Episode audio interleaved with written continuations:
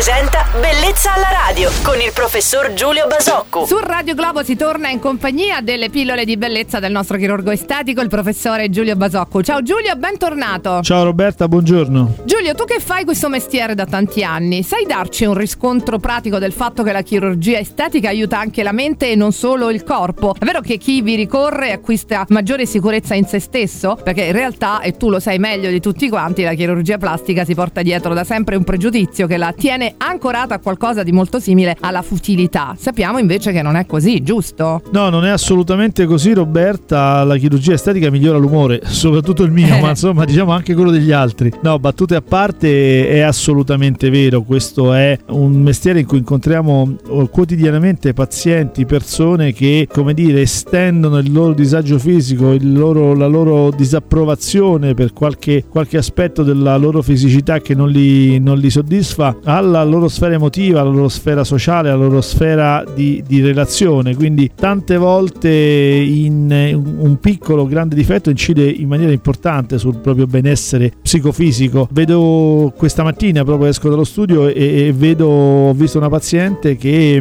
il cui marito mi raccontava che non va più al mare da, da qualche anno perché ha una, secondo lei, terribile buccia d'arancia che le impedisce, come dire, di unirsi alla famiglia e di godere di una vita serena durante i momenti di vacanze. Ma è solo uno degli, dei mille esempi in cui appunto alcuni piccoli difetti fisici eh, incidono molto negativamente sulla propria personalità. E eh certo, grazie Giulio per questi chiarimenti. Il nostro chirurgo estatico Giulio Basocco verrà a trovarci di nuovo domani mattina, solita ora su Radio Globo. Buon giovedì Giulio. Ciao Roberta e buona giornata a tutti. Bellezza alla radio.